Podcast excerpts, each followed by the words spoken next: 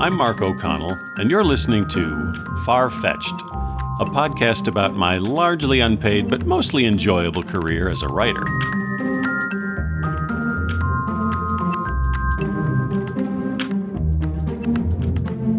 Because I ended the last episode with a rundown of the five Star Trek episodes on which I worked in one capacity or another, I thought it would be appropriate to start this episode with a reading of the spec script I wrote for Star Trek The Next Generation that got me through the door and into the Star Trek offices.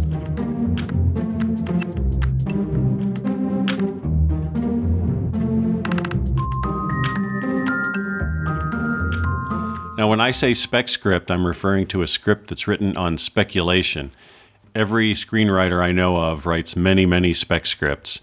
Written on speculation means that you're doing it entirely on your own. There's no safety net. No one has offered you money. Nobody has offered you a contract. You're doing this entirely on your own time with hopes that maybe someday the right person will read it and miracles will happen. Now, with Star Trek The Next Generation, the showrunner, Michael Piller, had a very unique approach to spec scripts. For most TV shows, the only way you can get a spec script through the door is if you have an agent representing you.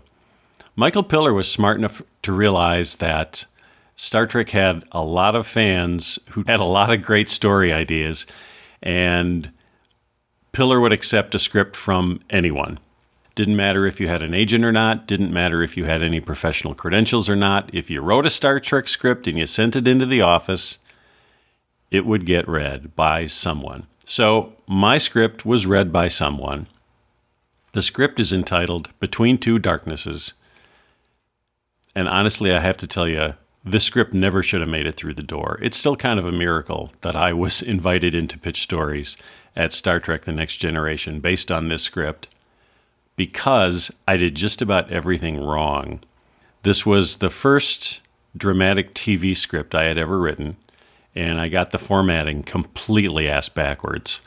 Everything that should have been single spaced, I double spaced. And because of that, the script is over twice as long as it really should be. So not only did I break the rules about how long the script would be, I didn't even bother to put in act breaks, which is just ridiculous. So two of the biggest requirements for a TV script, I just completely I blew it. And it, whoever read this script at the Star Trek offices would have been entirely justified in throwing this script into the wastebasket. One of my later Star Trek scripts did get thrown into the wastebasket, but that's another story. I'll be talking a lot more about my Star Trek experiences in upcoming episodes. But for now, we're just talking about Between Two Darknesses. I'm going to read the script, maybe not the whole script, but I'm going to shoot for reading the whole script. I'm not going to try to do character voices because I think that would be too distracting. But I just want to say one thing about this script before I start reading it. The reason the producers liked this script enough to invite me in to pitch story ideas wasn't for any of the reasons I expected. It wasn't because of my super cool science fiction idea. It wasn't because of my amazing science fiction imagery. The reason they liked my script was because they said I nailed the characters' voices. When they read my script, they could hear their characters voicing my dialogue. That was the first and probably most important lesson I've ever learned as a writer. If you're going to try to write for TV, you have to nail the characters' voices. So, in 1991, at my agent's urging, I wrote a script for Star Trek The Next Generation entitled Between Two Darknesses. I have the original draft right in front of me at my desk. On the title page, there is a stamp from someone at the Star Trek offices that says Star Trek colon NG, August 28th, 1991 script log. I don't know who at the offices read this script, but I am eternally grateful to them for not throwing it in the wastebasket and for going ahead and slogging through this ridiculously long script. So here we go with Between Two Darknesses. FX shot Starship Enterprise in deep space. Picard voiceover. Captain's log stardate 4817.6. We are on the frontier of Federation territory, where we have just disengaged from a futile attempt to negotiate peace between two Federation candidates, the Shrike and the Grilla. Their mutual choice of war over peace, destruction over life, virtually eliminates any chance that either world will be granted membership in the Federation. Interior Riker's quarters. Riker and Data stand side by side, playing a very jazzy trumpet duet, while Troi sits nearby with a drink, absorbed by the music. Picard voiceover continued. And has left the officers and crew of the Enterprise physically and emotionally strained. For this reason, we are traveling to Starbase 23 for some therapeutic rest and relaxation. Meanwhile, we are all doing what we can to unwind. Continued. Riker plays with real feeling, and Data does an impeccable job mimicking him. Aware of Data's mimicry, Riker stops playing and observes Data with pleasure. He and Troi exchange smiles, both amused with Data's apparent enthusiasm and impressed by his obvious proficiency. After a time, Data becomes aware that he is playing solo. He stops and looks at Riker and Troi. Data. You have stopped playing, Commander. Am I doing something wrong? Riker and Troi exchange another quick smile. Riker. Not at all, Data. I stopped playing so I could listen to you. You're very good. Troi, Better than good, Data. You sounded rather wonderful. Riker. If I didn't know better, I'd swear you were really feeling the music. Data. If you were referring to feeling the vibrations of the sound waves, then I was indeed feeling it, sir. Riker, smiling. No, that's not what I'm referring to. What I'm referring to isn't a physical sensation, it's, it's a heightened state of awareness. Data. In that case, since I have only one state of awareness, I do not think I felt the music. Troi. But you kept playing after Will stopped. Perhaps you did feel something. Data, cogitating. Perhaps. I was absorbed in perfecting my technique, and I was not immediately aware that Commander Riker had stopped playing. Riker sits down next to Troi and smiles proudly at Data. Riker. Data, I do believe you've got soul. Data looks from Riker to Troi. Data. And did you perceive this soul, Counselor Troi? She nods unequivocally. Troi, I did, Data. Jazz music is unknown on Betazed, but Will has taught me that jazz played with real soul is, well, rapturous. Data. And is Commander Riker's playing rapturous? Riker and Troi look at each other and laugh. Troi. Commander Riker has his moments. Riker. I wasn't born with soul data, but when I have it, I know it. When I can feel the music, it's as though I had a bird's eye view of the universe. Data sits across from them. Data. This is your heightened state of awareness? Riker nods. It's what they used to call a peak experience. Troi, All sentient life forms have the innate ability to reach heightened states of awareness data, and each has developed ways to reach such a state. For Will, it's playing jazz. For me, it's listening to it. For some, it's painting or sculpting. Riker or religion or philosophy. For Betazoids and Klingons, it's emotional passion. For Vulcans, it's logic. We each have our own pathway to these higher states that make us feel that life is worth the effort. Data looks back and forth between them, puzzled. Troi, Does this confuse you, Data? Data. Indeed, it does. Reason would suggest simpler pathways. Should life not be worth the effort, regardless of its highs and lows, simply because it is life? Is it not better to live than to not live? Riker. He's got a point. Troi, Yes, but Data, some lack the imagination or the will to live for such a basic reason. For them, life can be an unending low of torment and doubt. Data thinks for a moment, then shakes his head. Data. That I cannot comprehend. Riker. Keep playing jazz, and you won't have to. Riker hops up as he says this and starts playing. Data rises and joins him, to Troi's delight, but they are interrupted by a summons from the bridge. Picard voiceover. Number one, Data, Counselor Troi, to the bridge at once. Riker activates his communicator. We're on our way, sir. Responding to the urgent tone of the captain's voice, Riker and Data sit down their instruments, and the three hurry out of Riker's quarters and head for the bridge. Interior Bridge. Riker, Data, and Troi arrive on the bridge where Picard and Worf are already present and take their stations. Before they have even been seated, Picard addresses them. Picard. My apologies for interrupting your leisure time, but we've just received a coded message from the Klingon High Council, and I wanted you all to be present when we heard it. Riker. The Klingon High Council? What could they want with a Federation starship? Picard. Whatever they want with us, it's safe to assume that it will divert us from Starbase 23. Above them, Worf looks up from his panel. Worf. Captain, we have received the last burst. The transmission is now complete. It is in a high security code that will take a moment to unscramble. Picard. Very well, Mr. Worf. Put it on the viewer when you're ready. Worf. Coming up now, sir. On the main viewer, a burst of scrambled static gives way to an image of a formidable looking Klingon, Clegg, speaking from the dark High Council chambers. He speaks softly for a Klingon and with a surprisingly conciliatory manner. Clegg. Captain Jean Luc Picard of the Federation Starship Enterprise. I am Clegg of the Klingon High Council. We come to you for assistance. A Klingon cruiser, the Patesh, is missing, and we believe it has been destroyed. Its last known position as of two days ago was in your sector, coordinates 11356 00081. Our closest ship is three days from this position. We have requested aid from Starfleet, and they have authorized the High Council to enlist the aid of your ship to investigate the fate of the Patesh.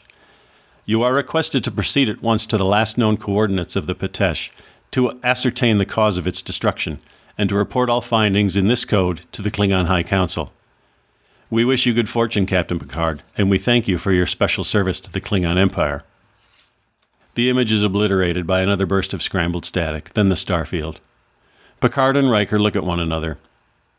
Riker, no wonder it was in code. It would be embarrassing for the High Council to have no explanation for the loss of a cruiser. Picard. Agreed, but what makes them so certain, I wonder, that the Patesh has been destroyed? Any insights, Mr. Worf? Worf. If I may, sir, the simple fact that the Patesh has not reported in for two days is sufficient evidence for the High Council. Picard. But, Lieutenant Worf, that is at best supposition. Worf. Sir, if it is not inappropriate, perhaps a humorous Klingon saying would help me to explain. Riker whirls around, amazed. Riker. Klingon humor, Worf? Worf. Yes, sir. Roughly translated into human terms, the saying is this Show me a Klingon who is not at his post, and I will show you a dead Klingon. There is dead silence on the bridge. Worf. Perhaps I do not tell it well. I myself find it distasteful, but I admit that it is accurate. Picard. Then you would be inclined to agree with the High Council. Worf, in my view, it is likely that the Patesh has come to some harm. Picard, understood, Mr. Worf. Send a coded message to the Klingon High Council. Inform them that we are responding to their request, and tell them that it would further our investigations if they could provide us with the last communications from the Patesh. Mr. Vladek, plot a course for the last known location of the Patesh. Warp 5, Mr. Data. We will proceed under the assumption that the Patesh has indeed come to some harm. I hope we will find that it has not. Now, this, midway through page 12, would have been the natural place to end the teaser. It's sometimes called a cold open. But as I said, I didn't know anything about the formatting for a dramatic TV script, so I just plunged ahead right into Act 1 without any notification. Interior Captain's Ready Room. Picard and the officers sit assembled in the ready room where Worf is briefing them on the Klingon cruiser Patesh. An image of a surly Klingon is up on the view screen, and Worf stands nearby. Worf. The Patesh is commanded by Captain Korge. Picard. An honored Klingon name, is it not? Worf. Correct, sir. His father is the Klingon hero who stole the cloaking technology from the Romulans. Captain Korge himself has also brought much honor and glory to the name. He is a great warrior and hero, and for that reason I agree with the High Council about the fate of his ship. Riker. Speaking of the High Council, have we received the Patesh's last communications? Worf. Yes, Commander, they are routine. There is no indication that Captain Korge considered his ship to be in any danger at the time of his last communication. Worf sits down as Picard considers what he has said. Picard. Commander LaForge, we're all aware of the degree of power that would be needed to destroy a Klingon cruiser. Can you tell us who in this sector might command such power? LaForge. In this sector, no one, sir. A Federation starship could do it with difficulty. A Romulan bird of prey would have a pretty good go of it. But no, there's no one in this part of the galaxy with that kind of power you're talking about. No one that we know of. Picard. No one that we know of, indeed. What of that, Mr. Data? Data. Early Vulcan explorers are known to have combed this region, sir, but there is no record that they ever encountered any new life forms or habitable worlds. Since that time, and for that reason, the area has remained largely unexplored. However, I consider it unlikely that there could be such a power in this region that would have escaped the Federation's notice. Picard nods and sighs. Picard, agreed. Riker leans forward and addresses Data. Riker, early Vulcan explorers? I knew the Vulcan civilization went through a period of exploration, but I didn't know they ever ventured this far. Data nods. It was a brief but ambitious period. Picard. Well, this is all well and good for a Vulcan history lesson, but it gives us no insights into the possible fate of the Ptesh. Number one, what's our ETA? Riker. A little under an hour, sir. Picard. All right. In half an hour's time, we'll slow to warp 2 and begin long range scanning. That ought to give us a wide enough safety margin in case the Ptesh did encounter a hostile force. Dismissed. The officers get up and leave, but Picard remains, looking up at the image of Korge. FX shot. Exterior Enterprise as it slows from Warp 5 to Warp 2 to begin scanning. Interior bridge. Picard, Riker, Troi, Worf, and Data are all present on the bridge. Data speaks from his console to Captain Picard. Data. Commencing long range scanning, sir. Picard over his shoulder. Lieutenant Worf, send a hailing to the direction of the Ptesh's last known coordinates, coded please, and with pinpoint accuracy. Let's see if we can make contact without announcing our presence to the whole sector. Worf. Aye, aye, sir. Data. Captain, long range sensors are picking up faint energy tracings throughout the sector. Picard. The source? Data. Triangulating now. Worf. Captain, there is no response to our hailing. Picard and Riker exchange worried looks.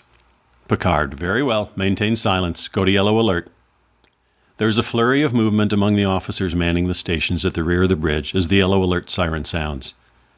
Data. Captain, I have located the source of the energy tracings. They have originated from a moving point that can be traced back to the vicinity of the last known coordinates of the Ptesh. Riker, do sensors pick up anything at this moving point? Data works his panel for a few moments before responding. Data. Sensors indicate debris radiating out from the point in much the same way as the energy tracings. Worf. I believe we have located the Ptesh. Picard. It appears that you and the High Council were correct, Mr. Worf. Riker. Can we have confirmation, Mr. Data? Data. Yes, sir. The debris conforms to the mass and configuration of a Klingon cruiser. Worf. Sir, shall we go to red alert? Picard is silent for a moment, weighing the situation. Riker looks from Worf to Picard. Riker, shouldn't we notify the High Council? Picard, no to both questions. We will maintain yellow alert. We will hold our position and find out as much as we can before notifying the High Council. Mr. Data, I'd like a complete analysis of the debris in the energy tracings. Have Mr. LaForge assist you. LaForge responds to this over his communicator. LaForge voiceover. Captain, I believe I can save us some time. Interior Engineering. LaForge is at his console in engineering, looking over some calculations as he speaks. LaForge continued. I've been monitoring the information from the long range scanners, and I think I can tell you what caused the destruction of the Ptesh. Picard, voiceover. We're all interested, Mr. LaForge. LaForge. Well, I'm afraid it's going to raise more questions than it answers, but the energy traces indicate that the Ptesh was destroyed by a preventable imbalance in its warp field. Interior bridge. Geordi's statement causes a bit of a stir on the bridge. Picard. Mr. LaForge, exactly what constitutes a preventable imbalance in the warp field? LaForge, voiceover. Basically, sir, I believe that the Ptesh must have attempted to warp out without the benefit of a stable warp field. Riker. Something that could only happen from the inside. Worf begins to snarl at the turn the conversation has taken. LaForge, voiceover. That's correct, sir. It suggests one of two things, both of which are virtually unthinkable on a Klingon cruiser. Either the warp engines were unmanned when the Ptesh tried to warp out, or there was a saboteur on board. Worf, growing surly. Sir, that is impossible.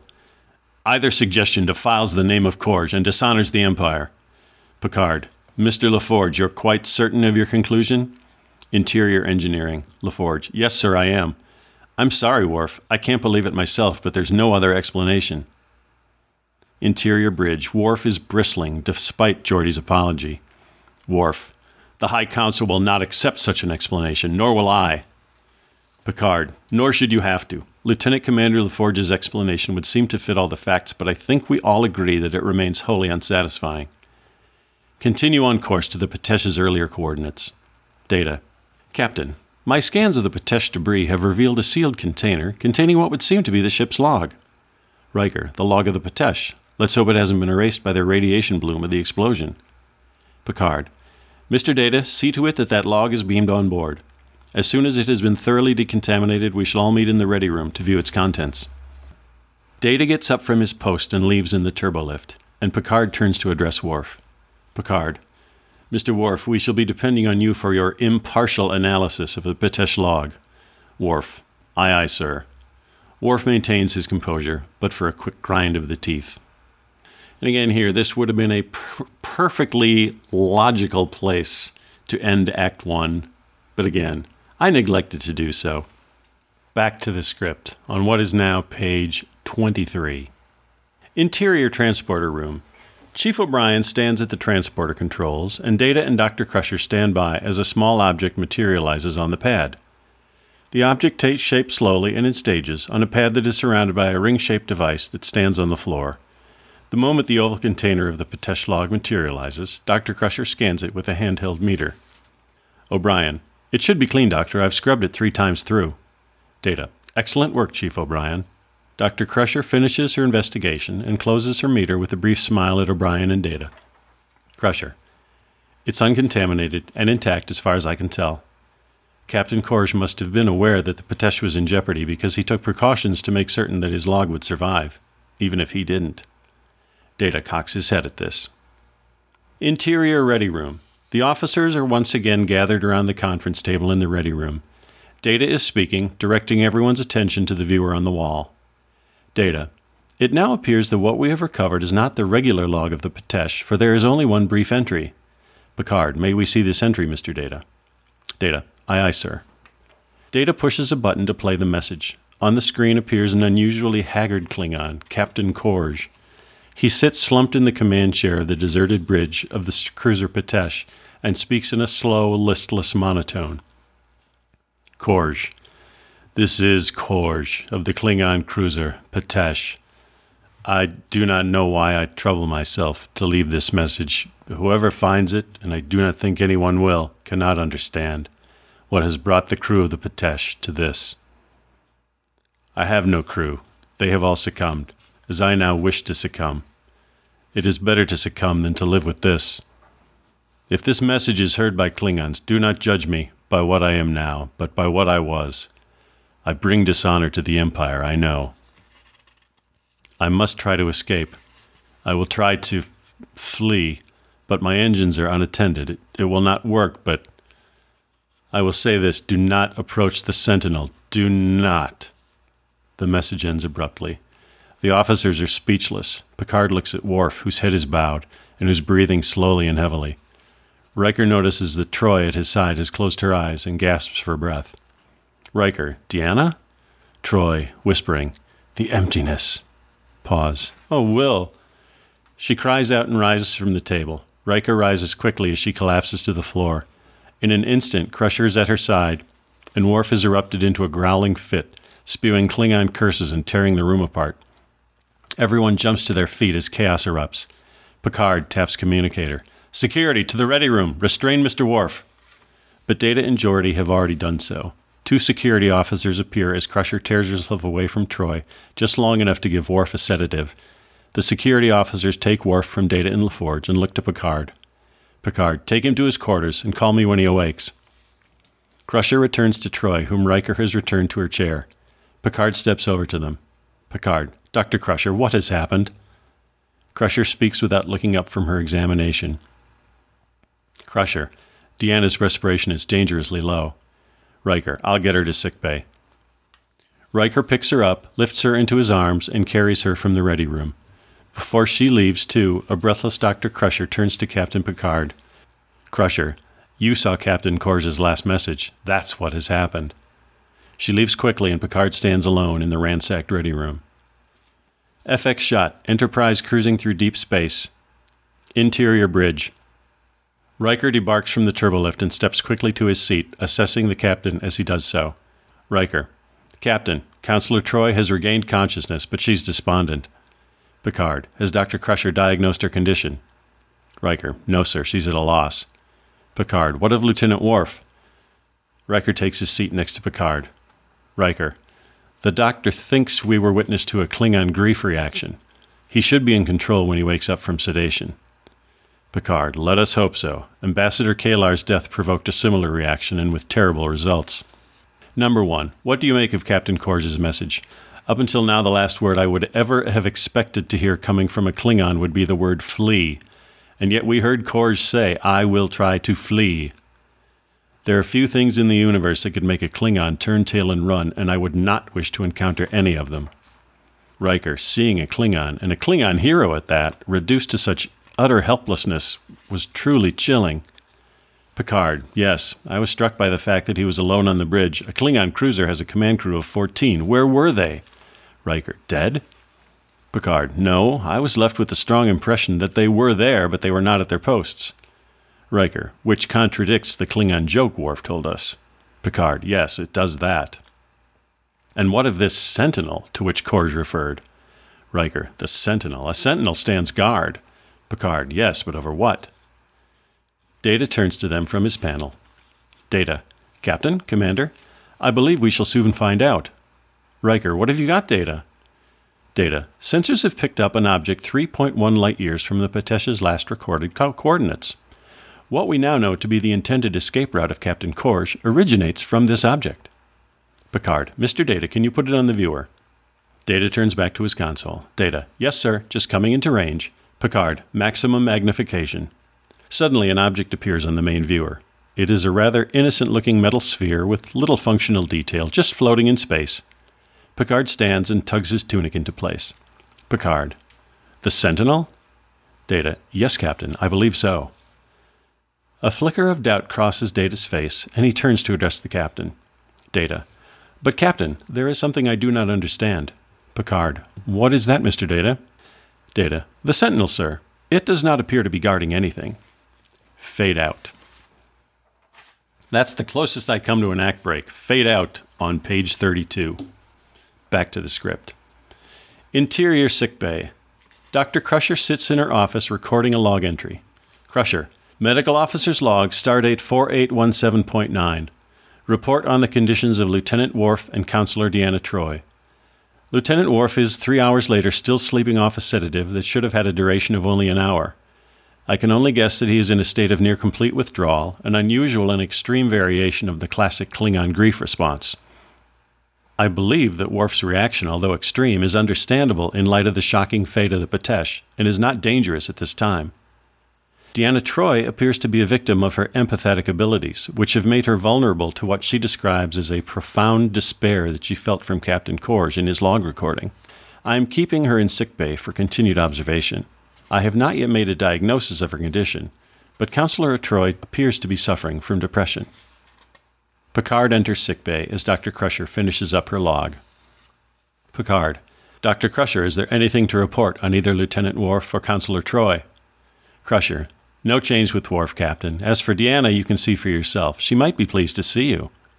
Picard nods, obviously preoccupied. Crusher, have you found out anything about the Sentinel? Picard, precious little. We don't know to whom it belongs. We don't know why it caused the captain and crew of the Patesh to become so incapacitated that they would, for all intents and purposes, destroy themselves. Crusher leads Picard to a section in the rear of sickbay.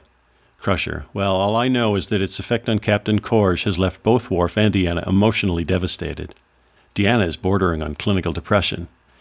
They stop in front of the Enterprise's version of a padded cell. Troi sits in the center of an unmade bed, pale, silent, eyes down. Picard is taken aback, but Crusher lays a quieting hand on his arm. Crusher. Deanna, there's someone here to see you.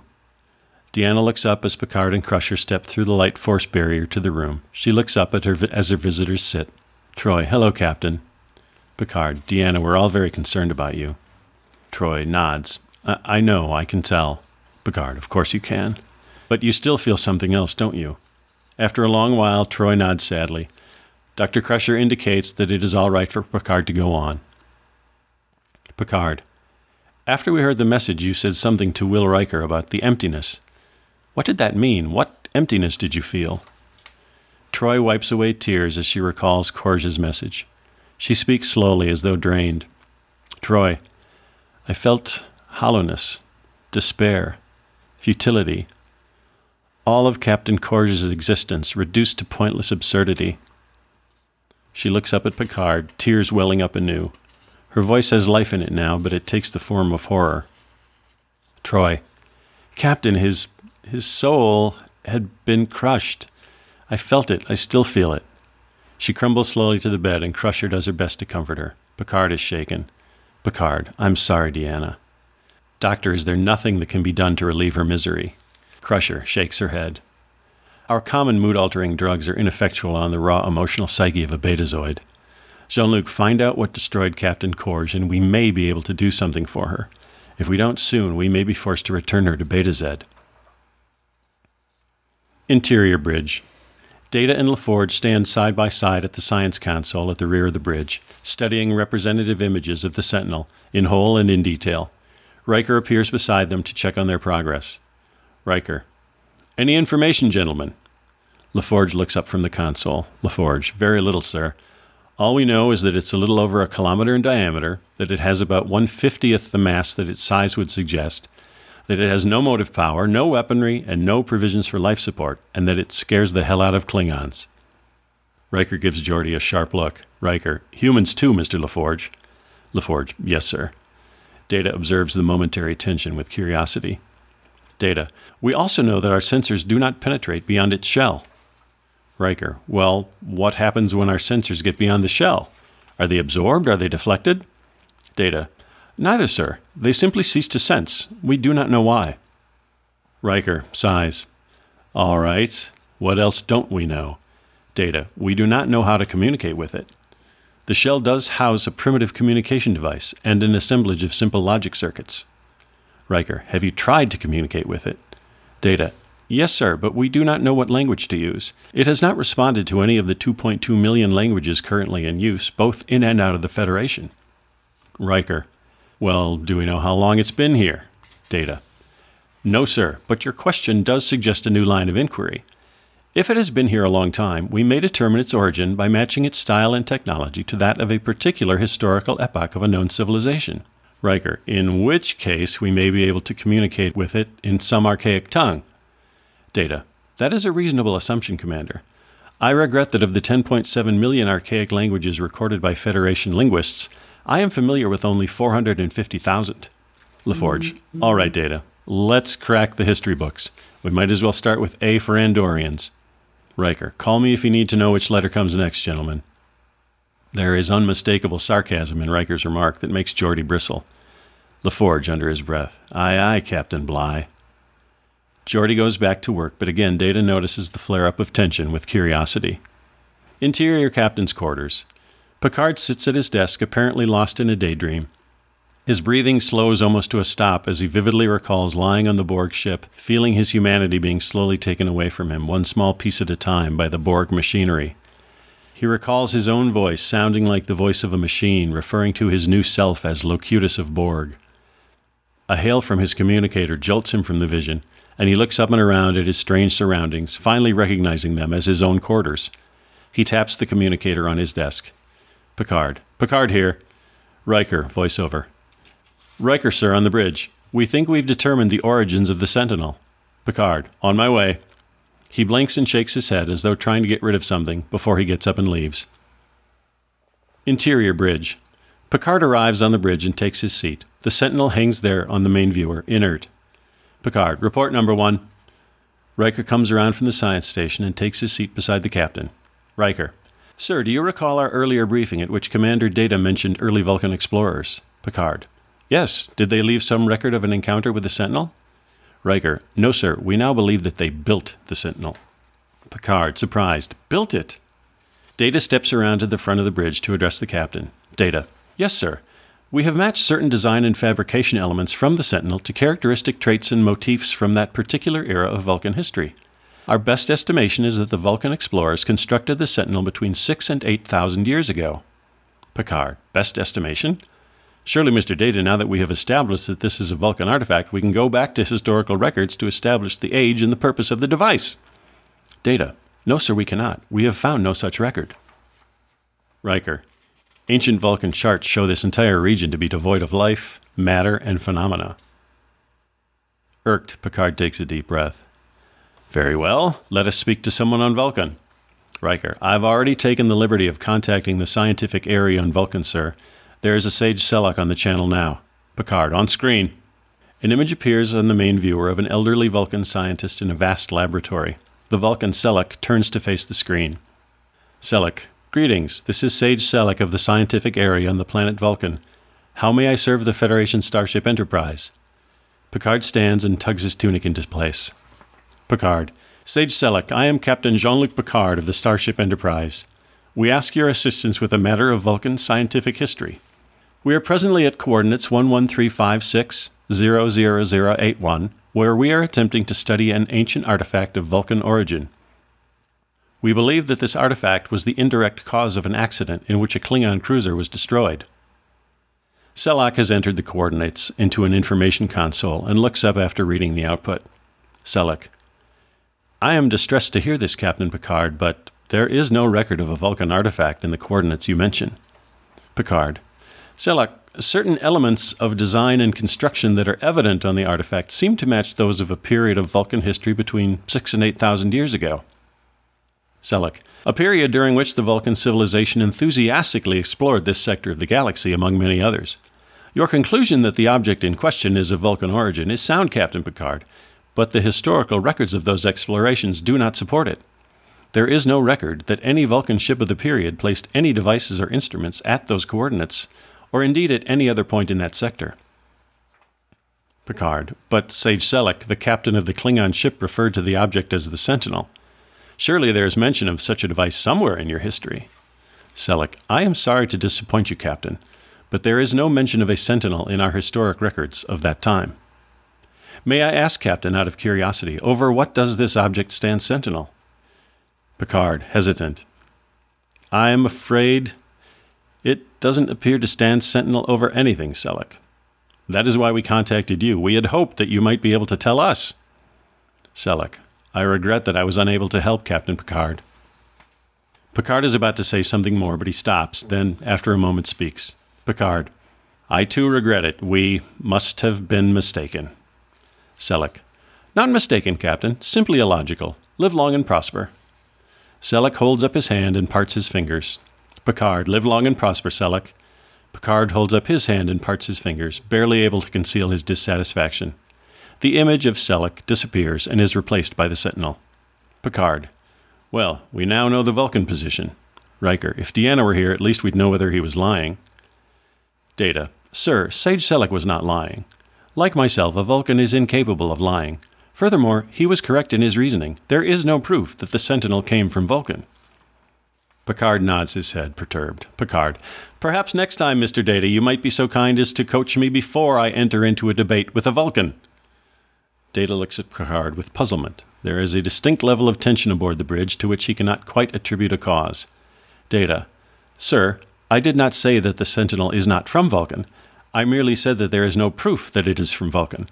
However, if you will allow me, I believe I can supply proof. Picard gives him a level stare as he takes his seat. Picard, very well, Mr. Data. Data, thank you, sir. Data appears to stare at Picard just for an instant before turning to walk up to the communications console. Data, Sage Selek's conclusion notwithstanding, I believe it would behoove us to attempt communication with the Sentinel using the ten archaic Vulcan languages known to have been used between six and eight thousand years ago. Picard, make it so. Data begins to manipulate the controls on the console, explaining to Picard and Riker as he does so. Data. The ten languages can all be traced back to a common root tongue. Commonalities in alphabet, phonetics, and syntax should simplify the search to some degree. Riker, may we get on with it, Mr. Data? Data stops to look up at Riker, who's testy once again. Data. I am proceeding as quickly as I can, sir. I thought that you and the captain would both appreciate an explanation while you waited. Picard. That's fine, Mr. Data. Please go on. Data. Thank you, sir. As I was saying, the difficulty lies not only in choosing the correct language, but also in choosing the correct word or words that will trigger a response from the communication device on the Sentinel. I have deduced that Captain Korge of the Pitesh was somehow able to communicate with the Sentinel. However, I do not believe that a Klingon, no matter how well educated he may be, would be conversant in archaic Vulcan languages. The only way then that Captain Korge could have stirred a response from the Sentinel would have been for him to have used the keyword inadvertently. It is my conclusion that there is at least one word in the Klingon language that has a synonym in one of these Vulcan tongues, a word to which the Sentinel responded, and will respond again. Once they discovered this key, it would have been fairly simple for the Klingons to deduce the rest and translate between the two languages. I am merging the two lingua bases in an attempt to find the key word. Picard, commendable work, Mr. Data. Data watches his console intently for a few moments, then looks up at the captain. Data continued. Captain, I believe I have found the key word, says Klingon word. To the Klingons, it is a formal greeting, and to the ancient Vulcans, it was an order to respond. There is your proof, Captain, that the Sentinel is of Vulcan origin. Picard, very good, Commander Data. We'll take this up with Selek another day. For now, please address the Sentinel with your key word. Data, aye, aye, Captain. I am programming the ship's computer to give us instantaneous translation to and from the Vulcan Usek language. Data manipulates a few more controls, then transmits the signal to the Sentinel. Data, transmitting now. And with a beep, the signal is sent. A silence falls over the bridge as every officer present watches the image of the Sentinel on the main viewer. For a full 30 seconds, nothing happens. Picard stands and takes a step closer to the viewer, and Riker follows. Then, when the suspense is almost unbearable, a small light blinks at the very top of the Sentinel, and a tinny machine voice is heard on the bridge. This is Sentinel. And here we are with something finally happening at the top of page 54. Now, if this was a professionally written 60 minute TV script, we'd be wrapping things up at page 54. In fact, we'd be running over. As I said, this script never should have made it past the screener. I think you only get one chance to cheat like that in life, and I'm really glad that this was the time I, I got away with it. Be sure to join me for the next episode of Far Fetched, in which I continue my dramatic reading of my Star Trek The Next Generation spec script, Between Two Darknesses, in which Captain Picard displays his deteriorating mental condition by getting up out of his command chair and not tugging on his tunic.